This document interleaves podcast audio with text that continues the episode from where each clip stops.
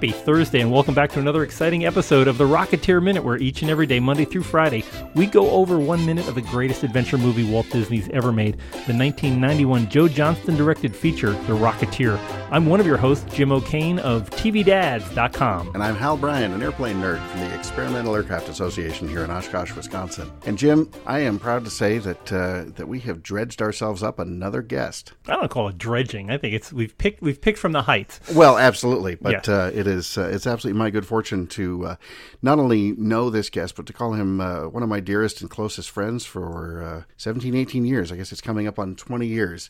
Uh, his name is uh, his name is John Bach, and if you think of him by his first his sort of full name, Jonathan Bach, the older ones out there in the audience might might think that resonates somehow. And if you think back to uh, the cover of Time magazine, November of '72, uh, the the cover story was about a book called Jonathan Livingston Seagull, written by, written by a man named Richard Bach, and uh, and that would be uh, that would be John's dad. So John comes from a uh, a family of uh, of aviation people. It comes from a family of writers.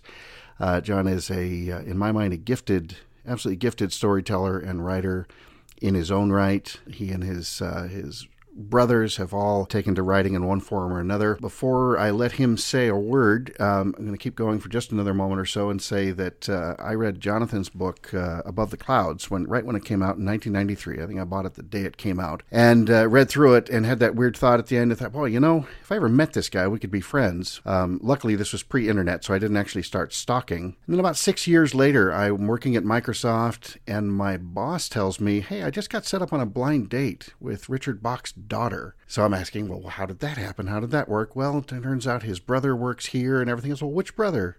Or her brother, excuse me. You know, which one is that? He said, "Well, Jonathan." Really? So I look up in the Microsoft address book and I sent a note and say it was something, you know, innocuous like, boy, I know this is creepy, John, but hey, I read your book. You work here. Uh, you know, I just want to say thanks for the book and maybe maybe one day I can stop by and have you sign it. Years later, John is now uh, working at uh, eBay, a place that uh, we've all heard of, and his current uh, job title, which we will force him to explain shortly, is Senior Program Manager for Contact Reduction. So, uh, so John, forgive the long-winded introduction, but there's a there's always a lot I have to say about you. Uh, welcome very much to the show, and thanks so much for for taking some time to uh, join us. Oh, thanks, Al. It's, uh, I'll try to live up to that uh, that intro by being uh, scintillating and relevant, uh, as your standards hold me to be all these years. We uh, we just ask that you do everything perfectly. That's really that's really all all there is. It's it's no big deal. There's no pressure. Yeah, that's that's what Jonathan Seagull was all about: being perfect or else. Or else, yes, that was the downside. underlying message, wasn't it? Was, exactly. It was a subtext. It was it was a Yes. yeah. You really had to you had to dig deep for that one. dig deep for that. So, yeah. So, John, uh, you're uh, before we dive in uh, too deep into this minute, now we've got a, we got some fun stuff to talk about. But uh, what does a senior program manager for contact uh, reduction do, other than you know the same things that a junior program manager for contact reduction does, but only better? That's right. I'm on the I'm on the varsity squad on this one. uh, so uh, customers call eBay when they have a problem or a question, and I'm part of a team that looks at what they're calling about, what, what pain points, what problems do they have, and coordinate with the feature teams, whether it be the view item team when you click on a listing and, and read more about it, or the customer to customer team, or the shipping team, uh, all the teams that make features that you know and love. Uh, well, they may have a problem, uh, not only a, a bug, but it could be a design issue or just something that's confusing. And I connect customer support with engineering, which is the sweet spot that I've always wanted to be in. In 22 years of software development, this is my my dream job. Well, I, it's, I'm I'm just guessing that the number one customer support call is somebody outbid me. do- is there a fix for that? yeah, we're gonna see if we can work on that. You know, it's a it's a pro and con kind of thing. Well, it's funny, John. You and I, I, we were very lucky, or I was certainly consider myself very lucky that you and I had the chance to work together a bit during my uh, uh, my stint at Microsoft, and we had a we had a great time working together, and, and we were pretty heavily involved in in uh, what at the time Microsoft called test engineering. That was you know finding issues and finding ways to reproduce them and things like that. Um, and then in a, in our way, we were fighting on behalf of the of the customer. We were fighting on behalf of future customers. But uh, you know, oftentimes it was an uphill battle. of saying we found this problem and then we've got to convince engineers and program managers that it's important enough to fix. And and uh, in my experience, and I think uh, see if you would agree with this, that somebody internally on a software team like that has a voice at, at one level of strength, but as soon as it's a real customer coming back to you and saying, you know, this sucks, you need to fix it, uh, the issue takes on a, a much greater uh, greater weight. So it sounds to me like you're in that role right now, where you can hear directly from a customer and drive resolutions to bugs that uh, uh, that maybe uh, in, internal test engineers um, wouldn't have been able to fight for as strongly. That's correct. There's there's a lot of theory, and and quality is a much overused word in software development, and but it's all perceptions of quality. It's all theory. It's all basically rhetoric until you talk with a customer or get customer data. How many people are calling about this? What's it right. costing us to support this particular design flaw or this design confusion or this this this flow, this workflow, how to just how to list an item on the, the laptop web experience versus the mobile experience. Those that's the sweet spot for me um, in in software testing and quality. It doesn't mean anything uh, unless the business is is feeling some kind of pain from it. Right. So it's I, fun to be able to and rewarding, frankly, to uh, to connect those dots, those two big dots of the front end uh, the front lines and the back end where all the work gets done. And you must be working, obviously, you're working hand in hand with uh, the product support people, the people that truly are on the front lines that are answering the calls and things like that. And that was always something that was really, really missing for us at Microsoft. And I, I know I worked hard for our product teams to bridge that gap between the engineering team and the product support people who would answer the calls. I sort of made myself the self appointed liaison to those groups. But it was surprising, even in a big software company as polished as Microsoft was, even at that time, 15, 20 years ago, that wasn't really a formalized relationship. You mm-hmm. have the people that are just answering the calls and they're kind of working in a vacuum. Mm-hmm. Whereas the customer assumes, I have called Microsoft. They know everything about this product right. inside and out. Right. And, you know, it couldn't really be much further from the truth. That's true. Uh, and, and that's my passion is not only having a reputation with actually some eBay customers as John the bug hunter. Uh, I love yes. hearing about problems, actually. It's a treasure hunt. And it's because it's an opportunity for me to help make things better and to, to live up to their expectations that when they call eBay, they're really calling me. And especially at this scale of 169 million active buyers on eBay with wow. $20.9 billion in gross merchandise volume uh, in Q1 in in the first quarter of 2017. Wait, I'm sorry. That's that's 20.9 20 billion, billion with just one in just yeah, one quarter. It's absolutely amazing. Yeah, and is, and so it's mind blowing. This is the that's the total value of successfully closed transactions in Q1 2017. It's the scale is just immense. And um, and so we I like to take opportunities to uh, you know I, I had a perception of eBay when I started that it was all auction, but these days you know 87% of our 1.1 billion listings, if you can believe that. 1.1 billion with a B listings. 87% of those are fixed price, not auction. Really? So that 1.1 billion that's that's live at any given time. That's uh, yeah. We've worked so, our way up to that over the years. We I remember when we sure. crossed the 700 million threshold and the 800 million threshold, and now we're at 1.1 billion, the approximate number of eBay marketplace live listings and and yeah, uh, over over three quarters, eighty seven percent are actually fixed price, so they're not auctions. So it's that that that's at that scale when you talk about you know eBay customers, you're talking about everybody on the planet, right? Yeah, there's a, a, billion listings. That means yeah, I mean there's there's one for you know that's oh, that's amazing. A bunch of people. That that is a lot of uh, Mr. Magoo jelly glasses. I'm yeah, exactly, and a lot of Rocketeer props, of course. yeah, you know, yeah, it all sure, comes back around. You know, I've been a have uh, been a pretty happy, uh, a very happy uh, eBay customer and user since about I want to say it was 97, 96, 97 when I first sort of dabbled in it, and then whatever the I had like a private account, then I had sort of a quote unquote business account that I started that I just fairly recently. I think uh, they acknowledged me for 17 or 18 years as a customer. So I feel like I've been around for a while. And the thing that always struck me about it, I don't want to go too far down this road, but eBay to me is is probably the closest thing to a to a pure marketplace certainly in, in terms of some sort of global scale, I think that we've ever had in human history. I don't want to sort of overplay mm-hmm. it. I'm not blowing blowing sunshine at you, but I remember yeah. it had quite a stint in the antique and collectible toys market. That was my wife and my business for quite a few years, right uh, as eBay was just getting started and watching some people come along and grumble and say, "Oh, you know, I used to be able to buy these things, then eBay came along and blah blah blah blah blah." But everything I have seen has shown me that uh, eBay was the great democratizer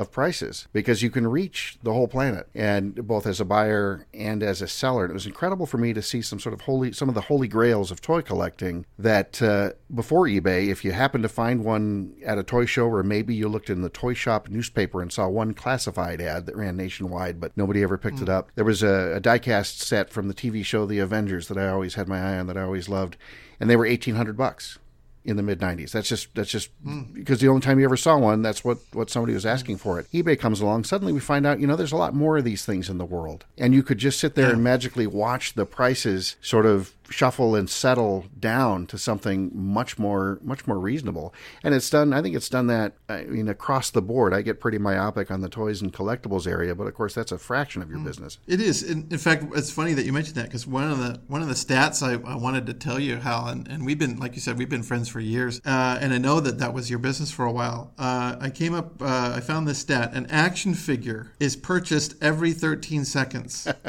on eBay. Wow. You know, and, wow. and that. and I just sold the, uh, the. oh, go ahead. I was. let's go ahead. I was every thirteen looking seconds. at the Rocketeer stuff. Yeah. Yeah.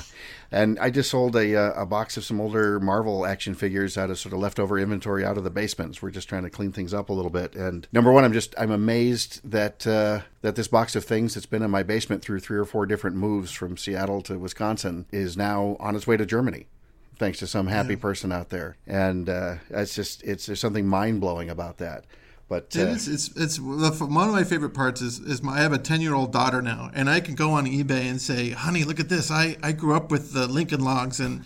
And I mean, everybody has Legos these days, right. right. But where's the floppy socks? You know, the little do- uh, little doll made out of a, a, sock that I had in 1972. It actually was one for sale on eBay and I can share with her my my history, my heritage. Uh, you can find, um, of course, uh, we'll, we'll segue to the Rocketeer stuff. That was the fun of being asked to be a, a part of this podcast, uh, uh, Hal and Jim. Is one of the first things I did was head on to eBay because you guys have mentioned eBay a few times in, in the shows.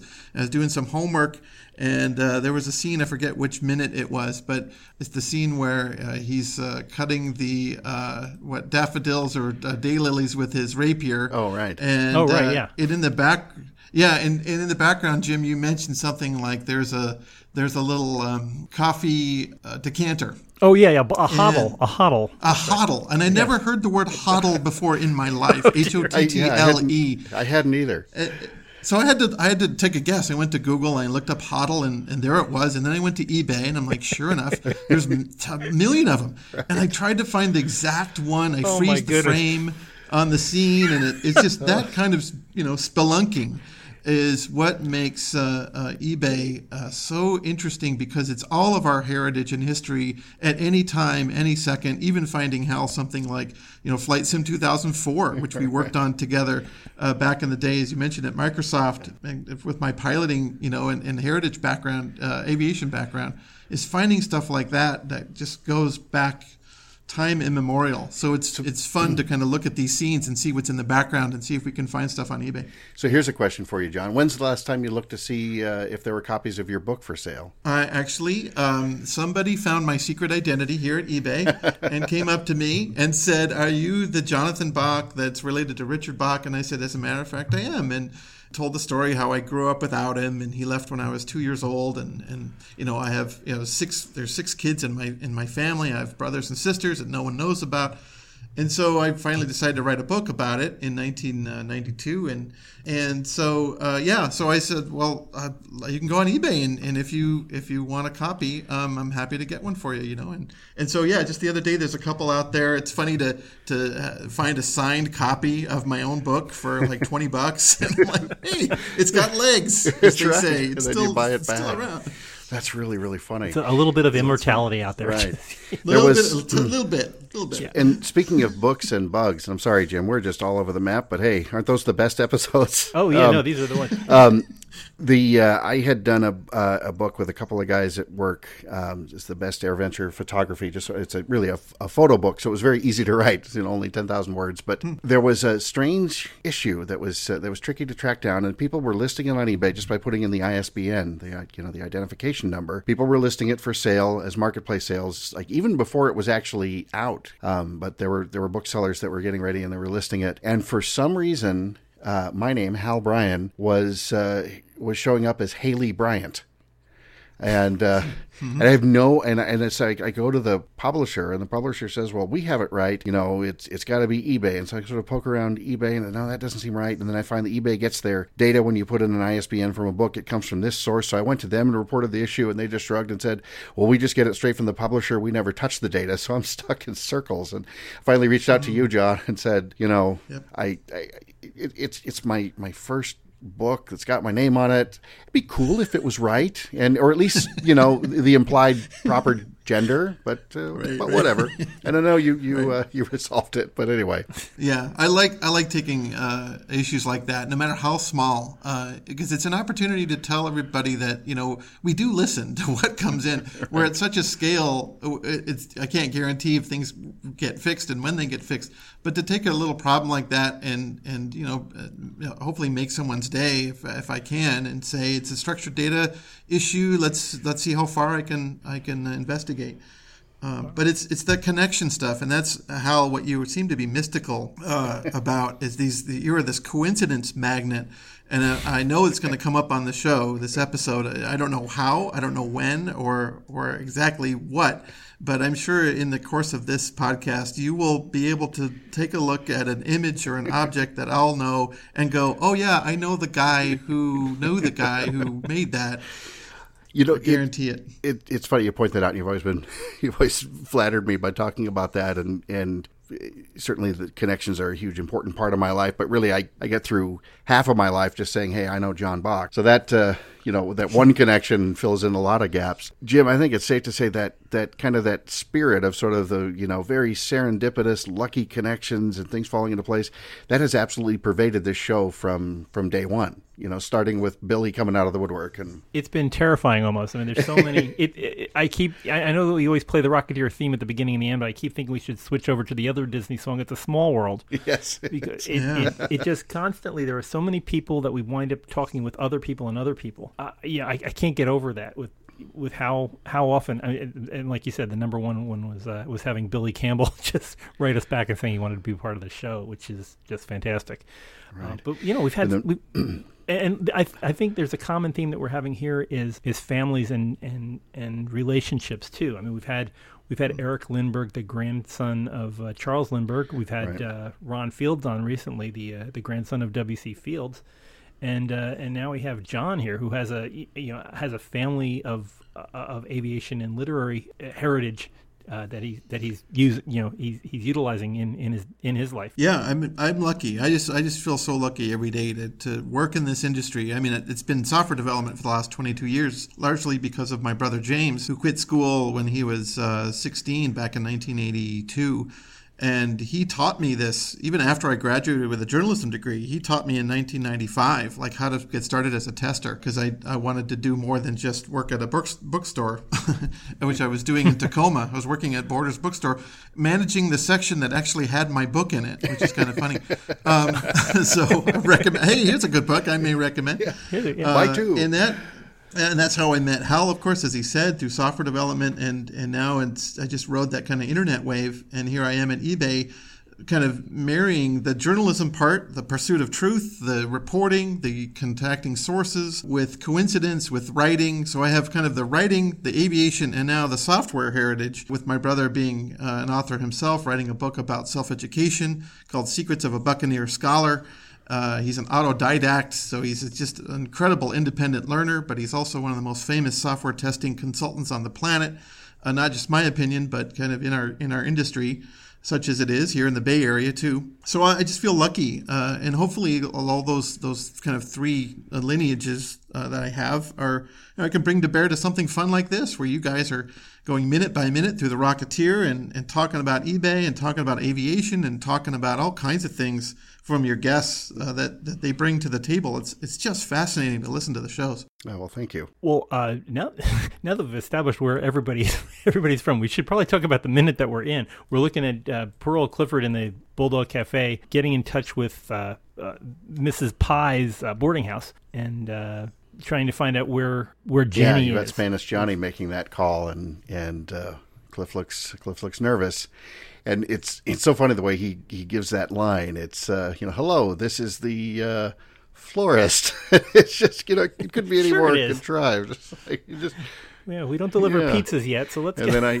I have a lovely bouquet of flowers for uh, Jenny. That part I understand. That pause, but where he's pretending to be the florist, but yeah. he's forgotten briefly you know what he is. This is the uh, funeral director, and I got. You know, I do notice just as as we're going through the the slow scrub of everything, the Irma who is answering the phone there is talking on the Candlestick uh, payphone, and it has the same thing that we talked about a, a couple of minutes ago uh, oh. with the uh, c- cylindrical lock. Yeah, that secondary lock off to the right.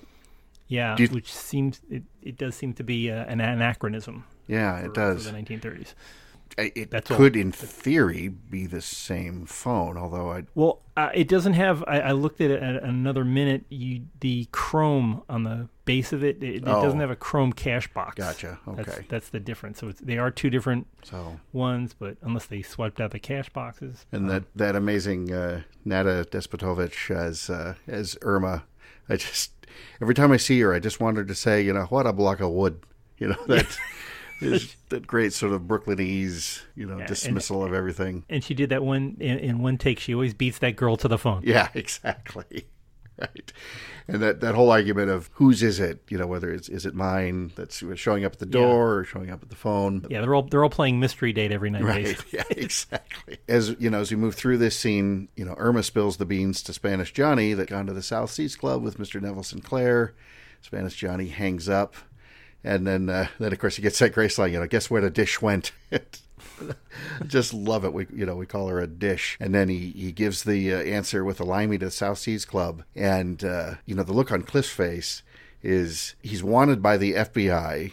Now he's right on the verge of sort of being held captive by the mob but his biggest concern right now is, you know, what my girlfriend's out with that guy. Yeah, you can almost hear the uh, the, the gears shine, right. grinding into each other. I don't understand why Spanish Johnny has a cigarette, but he doesn't have a Zippo. The other is the other guy's lighting it for him. Yeah, that's what it looks like. The other guy's lighting it for him. Now, Johnny, I know you you dug around in some some lighters and stuff. You sent us one uh, a, a Regens pocket lighter that is that's absolutely right. I, gorgeous. I look for something to key like, off in this scene to make it relevant to to eBay, and of course, there's the phones that you mentioned, and but right. the lighter really caught me because Zippo's been around. I did some research. It looks like Zippo's been around for a while, from 1933, and I actually found uh, a page on uh, on eBay that's just it's titled "Your Guide to Buying Collectible Lighters," and uh, we have these pages that are we call curated pages, and it's it was from March of last year, and it's all about buying vintage lighters on eBay and that caused me to do some spelunking here. And it's a yeah, it's a it looks like the the lid, if you will, of the lighter is much much thinner than a Zippo at the time and and so it led me to do an image search around this this lighter called Regens, as you said, R E G E N S. And coincidence being what it is, Hal, I found one on eBay that has uh, aircraft on it with a propeller on the vertical dimension and some three other like kind of Mitsubishi Zero looking planes on the side wow. for fifty bucks. Uh, but it was it looks like the era uh, is right around the 30s. It's kind of got that Art Deco kind of look to it. But it was I was fascinated by that because the, the it was only for a few seconds. At, at second number forty one of the minute, uh, do you see him lighting up? Yeah, yeah. And maddeningly, you nice... don't quite get a you don't quite get a great yeah. look at it. But yeah, that that top that comes off is very long and skinny. And as you sent that that link to that Regens one that's for sale, which I'm now in love with, I'm trying to figure out why I shouldn't just buy it. Just uh, and ironically, yeah, you're also yeah, a high bidder exactly. now. Can't talk, guys. Must bid. yeah, yeah. Thanks, guys. It's been fun. Yeah. Just trying to drum up sales for eBay. and That's all I need to do. Your work here is Uh, finished. On no. to the next podcast. On to the next book. what what also keyed off is you know in, in there's one of those seconds where you can see that the very top half of the lighter and it does have kind of a darker brown kind of two tone finish and that's why I, another reason I like this this listing um, uh, to um, with the airplanes on it. And uh, by the way it's not it's not secret to tell you the listing number um, but there's a there's a listing number on there. But the the keyword search that I actually came up with is vintage Regens pocket cigarette lighter made in USA, patent number whatever it is, one eight nine six one four, and and I was really struck by that kind of dark brown at the very top, and it and it's it's got a thin it's got a thin lid to it, so I'm thinking, wouldn't it be funny if it was if it was that? So after after a little bit more spelunking on going to Google and different places, I learned that as a matter of fact, the crew gift for Industrial Light and Magic, they call it the Flame Crew, the guys who painted the flames apparently on the rocket for the Rocketeer. Um, in the movie, the crew gift was a lighter. Oh, and I sent a link to you guys. That's uh, that was uh, it comes from a site called WorthPoint, which is uh, one of eBay's partners, if you will. And they're very they take eBay data and they they kind of store it, so you can do like a historical search of uh, when items sold and for how much. And back in July 12th of 2009, uh, an ILM, an Industrial Light and Magic Flame Crew gift lighter, was was sold on eBay. And for for what I can tell, it's the only one of its kind that was sold that matches like all the spelunking that I did about uh, with this gift. And I'm just looking at that link you sent now, looking at it's got that, that gorgeous Rocketeer logo on it. It's just very, very stylish, you know, stainless lighter. And uh, John, reading between the lines, it sounds like you're going to be able to go back to find that transaction in July of 2009 and uh, somehow find a, an eBay technicality with which to negate it. Then you're going to confiscate the item and give it to me. This is this is what I'm sort of inferring from this. Am I am I way off here? Okay, I'll have to talk to indus- uh, investor relations and see. You have to call it. yeah, yeah, see what they say. Um, yeah. You might you might find a, a call from Hal on, uh, Yeah, on, uh, contact reduction. yes, yes, exactly. Wait, Put wait, me how- through to John. No, well, oh, it's oh, this. Someone Sorry, me, sorry, man. guys. This was from Haley Bryan. Oh, I guess from I can't Haley. really Okay. take- Uh, Yeah, That's well, what I her again. She's been Haley, nothing but trouble. Stop calling me. Don't call me at the office. So, uh, so what? What was also fun, guys, is when when uh, when you invited me to be a guest. Um, I of course I went to eBay and it's okay. What what's if I just type in Rocketeer? uh, What do I find? Right. And I, I found something and I decided to to ship it to you. Yes. And uh, I don't know if you have it in front of you. I have mine. But I- yeah, Okay, I have great. mine. So now is so so uh, for our listening audience, what I decided to do is I asked Hal if I could do some quote unquote aerobatics in the podcast, and let's do a kind of a stunt. Right? I'm gonna do a stunt Without a net. uh, without a net. Kind of. Uh, I know Cliff didn't do any aerobatics, but uh, but I want to try. he does a couple So of loops I- in the rocket pack once he gets that going. So. Oh, that's true. Well, he doesn't do it with the Gee Bee, Right. but yes, I guess he does some aerobatics, his uh, uh, human aerobatics. So I sent, I found something, and I'd like you to open your packages now, please, if you haven't already. I, s- I Okay. told, I told Jim and Hal not yeah, to not open to open these. I, ha- All right. I have not touched it. I, It's been- I will it's been on confess my I did counter. pre-slit the tape just before we started recording to make a little bit less noise, but this is the sound of me opening the box live. and this is this is me opening. There we go. And they're identical, I'm by gonna, the way. You I'm each have open the same lid. thing. I'm gonna. So there's a uh, the there's a business card. Oh, with the very old job title, Wow, but still very very cool oh yeah, card. that was before I took this new one. Sorry. update. Wow. so and very then uh, And then there's there's something wrapped in paper. And there's uh, there's words. I see there's some kind of words involved. so and looking in, this must this is exciting audio right now, folks. 'cause we we have no This is a idea what's Ah, uh, yeah.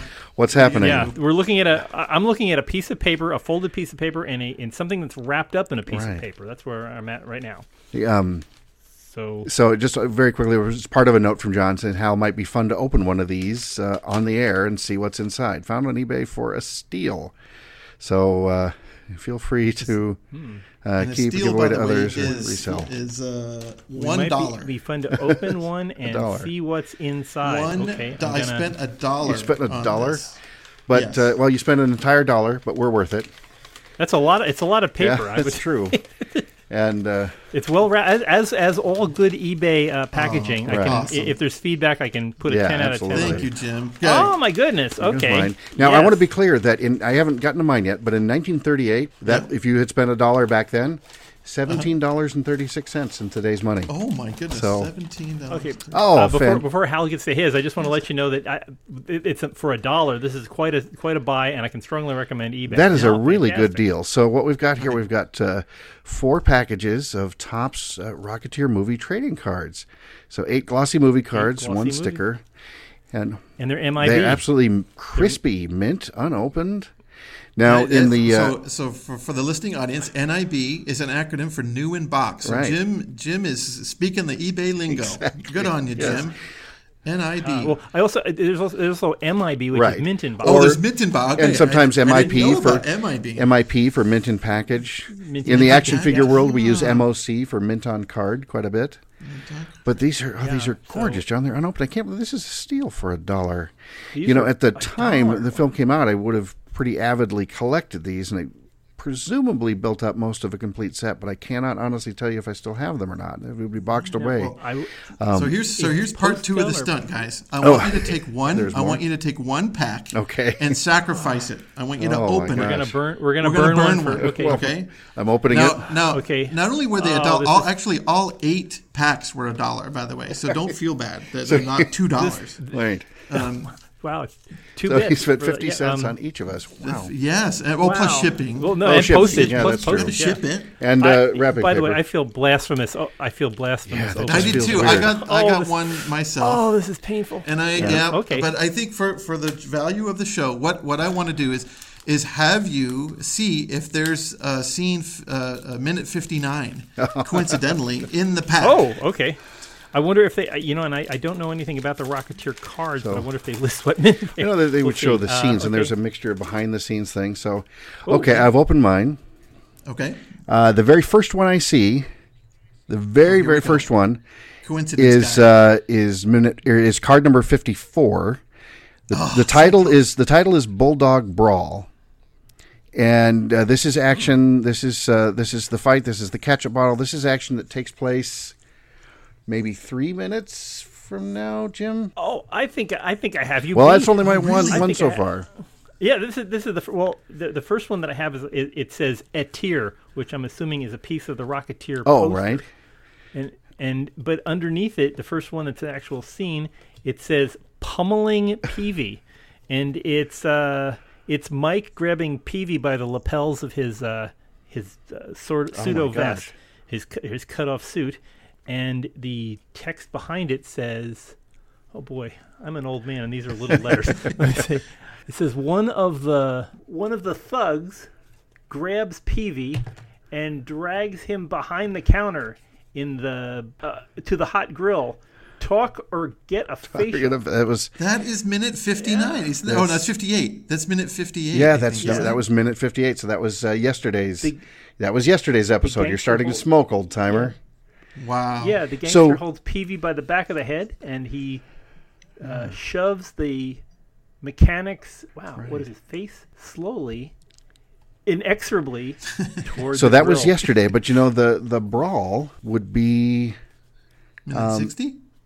That is minute. Uh, I think it's yeah, minute I think it's 60. yeah, it's minute sixty. So that's tomorrow. because he because in minute in minute 60 he goes up and he puts on the rocket and he, he goes to the South Seas Club. So but we've and we've got that attic. we've got that uh, you know we've got uh, hey it's Mr. Ketchup Bottle at the beginning of Oh, that right Jeff. and that's that's before yeah. you know Billy is ready for a Yeah. fight. Sorry, Cliff is ready for a fight. Billy is ready to do some acting. Hi, Billy, if you're listening. Um, he's ready for the fight, but the fight hasn't quite started. So, uh, Jim, you've got a card from yesterday's episode. I've found one from tomorrow's episode, and then uh, and then seven others that are just these are just so cool. These great little vignettes of the scene, and then and then some of them there's a post, there's a sticker, and then the backs of the sticker you would put those together as a rudimentary sort of puzzle, and that would make the make the movie poster. So my sticker is of the movie poster, and then I've got uh, ready for action. So it's Cliff just putting the helmet on and got the rocket on his back. Creeping assassin. So uh, oh, we're uh, we're in the hospital and we're going to fold Wilmer in half. Lothar is there. We've got uh, Switcheroo, the uh, oh the Kenmore commander from uh, one of our classic Oh, vacuum cleaner minute episodes. Uh, the future looks bright. So Cliff and Peevy and Jenny in the diner uh, much later in the in the movie. Nice headshot of Lothar. The brawl I mentioned, which is the, again the very first one I pulled out, the bulldog brawl, and then uh, So, so These are- here's these are beautiful So this pictures. is what's what's fascinating to me, guys, is you started this. Of course, the Rocketeer movie started the whole thing, Right. but but you started this minute by minute thing, and then you made the mistake of looping me in, and then uh, you bring eBay along with it.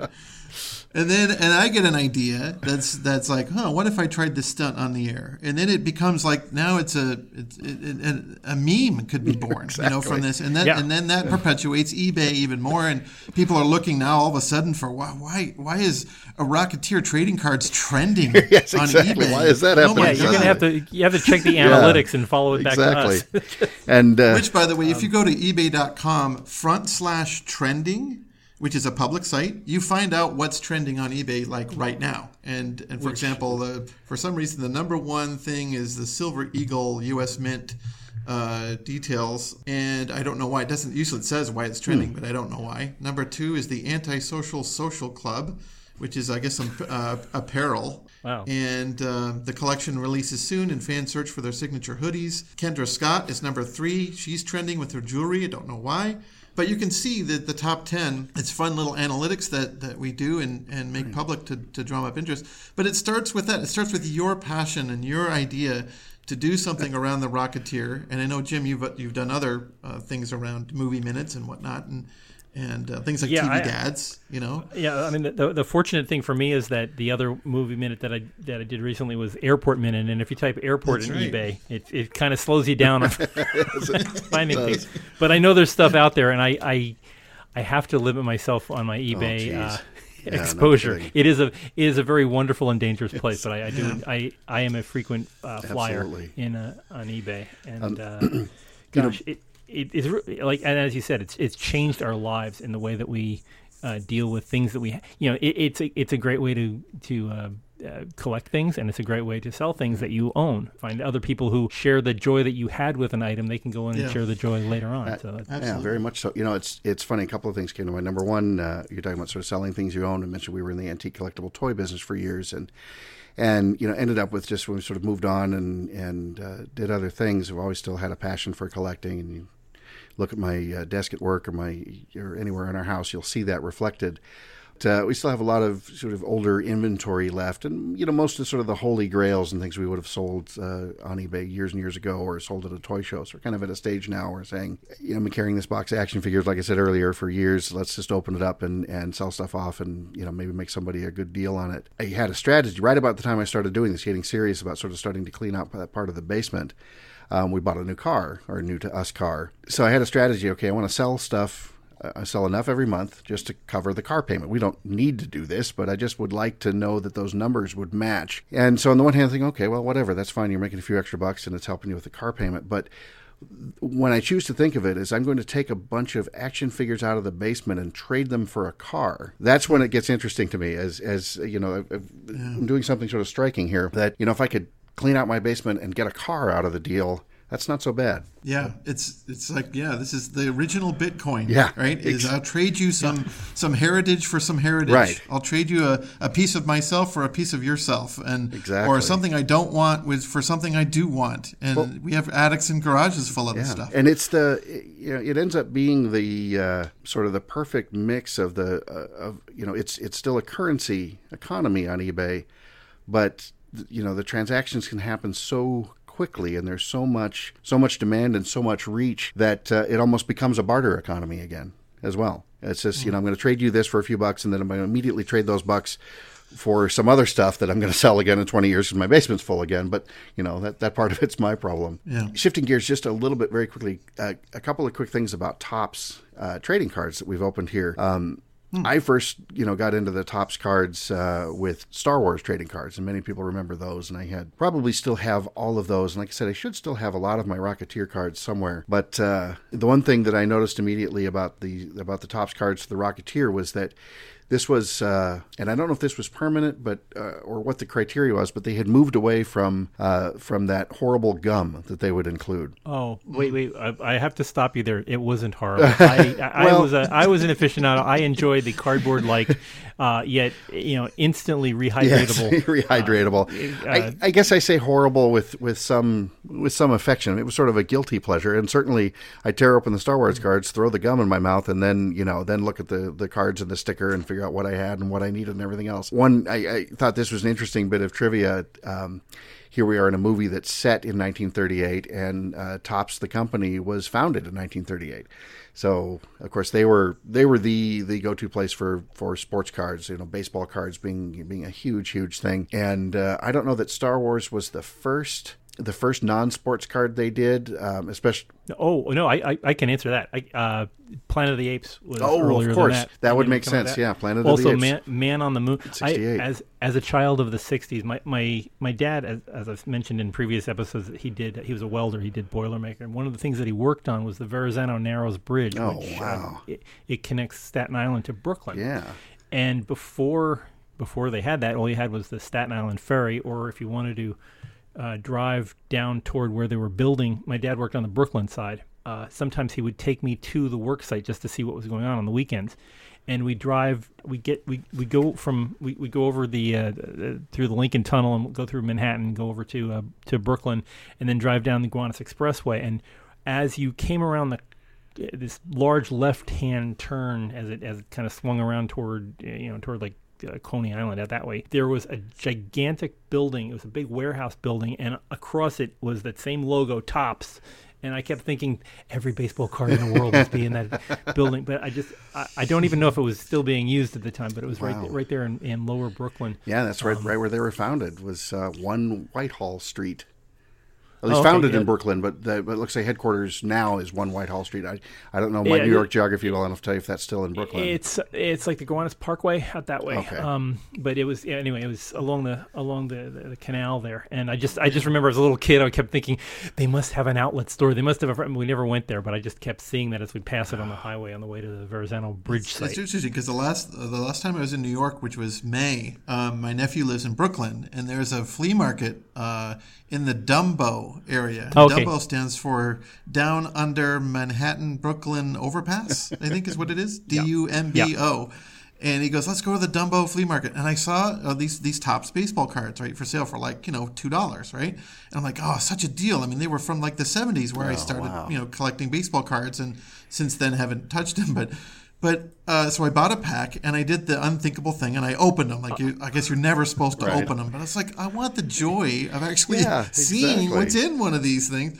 And uh, and there was uh, there was some really interesting. Uh, there was a Dave Righetti in there who is the like one of the the um, uh, I think he's a batting coach for the Giants here in San Francisco and. Uh, and and you know nobody's like super famous, but but it was some names I recognized.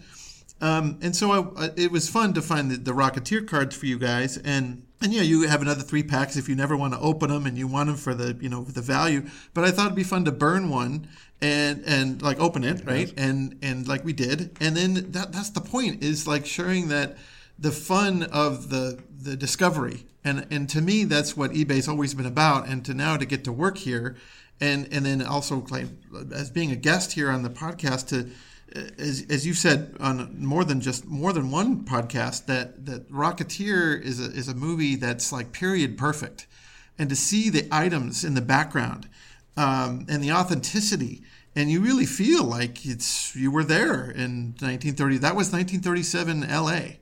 And uh, that's impressive to me that the care and the diligence to get things right, as we always want from our movies, is to not just like fake it, but someone to really live that. Even even when you see Jenny's number in this scene with the heart on it, and and I stopped the frame and I looked to see what other you know graffiti was in there, and it seemed like it was legit. There was other like little phone numbers, HO sixteen oh four. Yeah, all the Hollywood Yep, lines. the yeah. Hollywood Exchange. The Hollywood- And there's uh, there's police and fire phone numbers written there in red. And uh, Queen of Angels, which was Yeah, the- mentioned when that, that's where that's where he took uh, Sir Reginald took. Uh, now I've lost his name. The other the other fellow. Don't don't talk. Don't even breathe. You know that. Uh, Did you think I was stealing the scene? Yes. Him? Yes. so I know he- who you you're he talking was- about. he That was on the guy. Yeah, it'll hit me about five minutes after we finish the show. Right, don't worry. exactly. Yeah, it's all it's all preserved in some way up on up on the site up on Yeah, up well- on eBay. Right. It's just fun to just go just you know exploring and just see what you come up with and uh, and if you uh, and- and also like what's in your gar- what is in your garage? And, and those things that you just kind of take for granted and maybe that's somebody's perfect you know as we say at eBay uh, finding your perfect. Uh, that and that's what this podcast it seems to me has been about is you guys like really resonating again and again in different contexts minute by minute of what the, the treasures that are in this in this film Yeah, I mean that's probably the best thing about eBay. eBay is a is a museum you can take home with you. It's Right, it's exactly. it, it's just uh, it, you can you can bring back parts of the past. I mean, when I was a when I was a little kid, I liked uh, my uh, I had a friend who gave me some of his old Mars Attacks cards, which is another another non sports Oh, sure. Yeah. uh, Topps things, and uh, of course I can't find them right now. But the thing is, if I looked on eBay, I'm sure I could find find some more Mars Attacks cards. The idea that it's out there, and if I ever want to, I can I can bring it home with me, uh, hmm, and that's probably one of the better things about eBay. Even if you don't even if you don't buy it, you know it's out there. You can always get it if you really want it. Bring it hmm. home. And when we were, you know, it, certainly well into our adult lives, uh, it used to be if you wanted stuff like this, you would go to flea markets, you would go to shows, you know, maybe you would look at some classified ads and specialty newspapers, like I mentioned. But basically, hmm. If you went to, you know, in my world, if you went to a toy show and you saw something you wanted and you, you didn't know if you'd ever see it again, you, you had to buy it. And you, you, you know, if you wanted it badly enough, you had to get it because there wasn't another option. That's hard to imagine that world now, you know, but that was 20 years ago. and having to pay fabulous prices. I mean, one of the greatest Right. things about eBay, as you said before, was it's brought the level down to a reasonable. You know, people are uh, bidding on things, but it's not unreasonable bids. You say, "Oh, that, that makes sense. How much this is worth?" There's other items available, so that that's kind of leveled the market for average folks like us uh, to get things that we'd like to have. Absolutely. Yeah. And anybody i can. think the word that the go ahead Al. I was just going to say, and anybody can ask whatever they want. And uh, like I said, I, I described it as one of the world's purest marketplaces because you know I, I'm selling some action figures right now, and I'm selling a, a big bundle of them for you know whatever price. And uh, you know I look online, and there's uh, some of the you see what some of the individual ones have gone for, and thought, okay, I'm going to make somebody a really nice deal if they buy all 15 of these or whatever. And yet there's there's one person out there who has one of these 18 figures I've got in this box, and they're they're listing them for twice what I'm asking for the whole lot. And it's it's not going to sell, I'm sure, unless somebody really comes along and doesn't do any sort of homework at all. But that's okay. They're going to put it out there. They're going to learn that. And they can say, well, I've got this thing listed. Why isn't it selling? They're going to look and see what other people are selling it for and say, okay, I'm going to search my completed and sold items and say, this is what they actually go for. This is what it's worth because this is what people are actually paying for it. Yeah, and I think to, to add to that, I think the the thing that comes to mind is curation.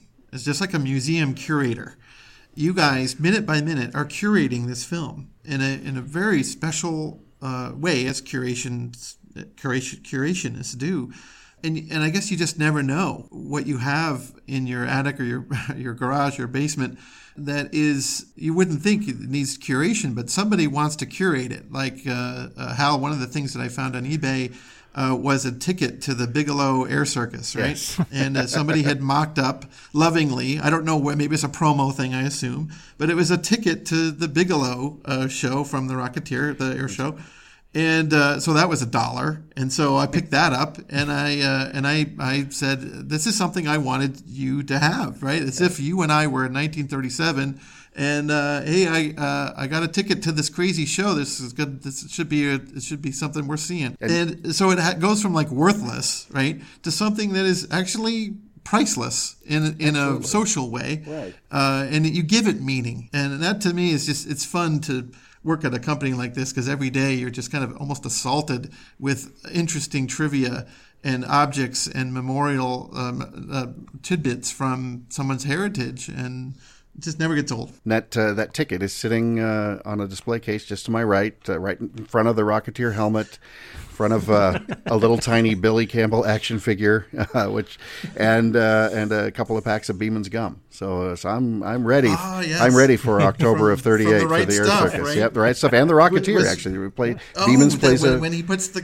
he puts a gum puts gum in the the bullet hole. Yep, is yep, right? that's Exactly. uh, that's a good old It's stick key- of it's a stick of Beeman's. Uh, uh, prop. Stick of beans. John, I got to ask you really quickly. You probably should have done this offline. Um, I I used an, a weird mechanism to send you a thank you note for that ticket. Did that ever? Did that turn up? I did. Okay. Uh, I was uh, I was very impressed. So, uh, so I sent you a handwritten thank you card, and hopefully, I you know I took a stab at sort of writing in the vernacular of the day about uh, about what a great time I had at the show, and thanks for the ticket, and and you know I believe that crazy rummy Malcolm went up, and a flying man had to save him, this kind of thing. But I say that was handwritten, and it's only sort of handwritten. That was actually I use a service I think it's called Bond. I'm not trying to advertise for them, but. Uh, I typed the message myself and then uh, uploaded it to them, and then they have a robot with a pen that then sits down and Wow. hand writes it, and I choose the handwriting and everything that I want. And so then it writes it, then they drop it in the mail and sell it. And uh, I I tried to break the universe right after I, I, I thought I loved this idea. As I've got terrible penmanship, but I like the idea of something sort of tangible to send people. So I've used it once or twice here or there. When I first signed up, you know, there was a promo thing where you send one and then we'll give you credits for some more free ones.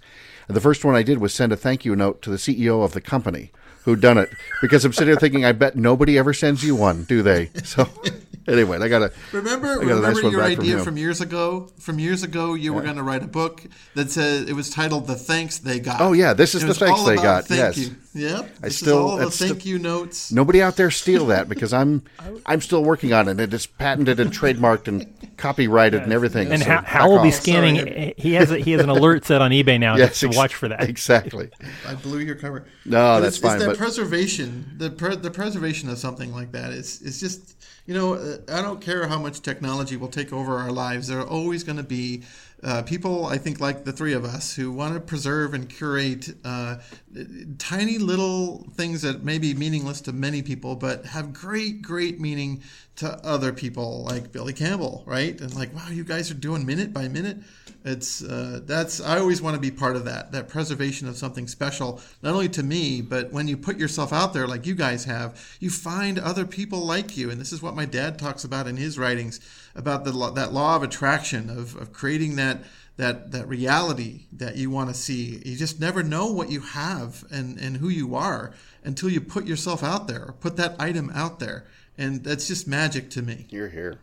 Yeah, well, I mean, the old phrase about you'll find out what the worth of something is what that thing will bring, and in this case, we it's brought us a lot of friends. We've we've had a lot of a, a lot of great stories and a lot of great uh, things we never knew. That that's really the joy of, of doing this podcast. I, I I can't get over how many how many wonderful people we've met just sharing a common interest in a in a movie that was made twenty years ago, twenty five years ago. And and what a wonderful springboard it's been. You know, as we go minute by minute, we we just we have so much fun.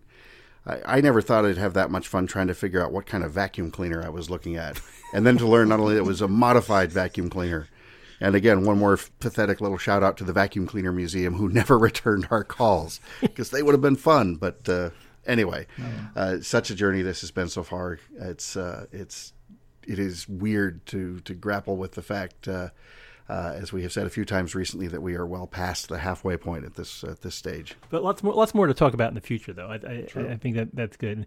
John, thanks for being a part of all this. It's really been exciting, and this uh, this clever uh, surprise surprise uh, opening of of your gifts was, was really an unusual part of the show, and very welcome. Thank you so much again. It was fantastic, and and it, it you're worked. welcome, we Ken. bracketed the episode. We we we dove right in on this scene with our first cards we pulled out.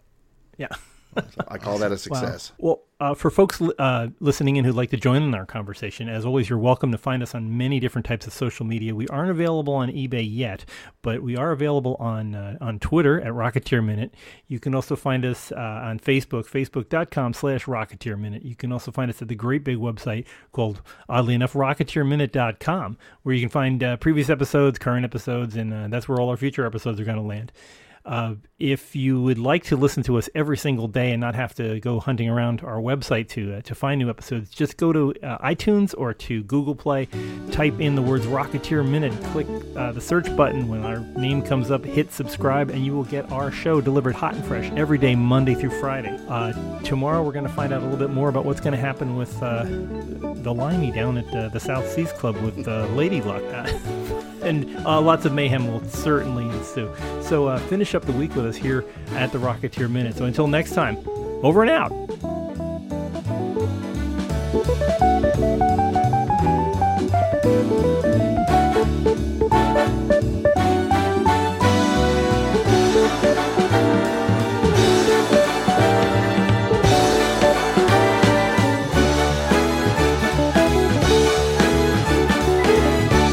Get him, kid.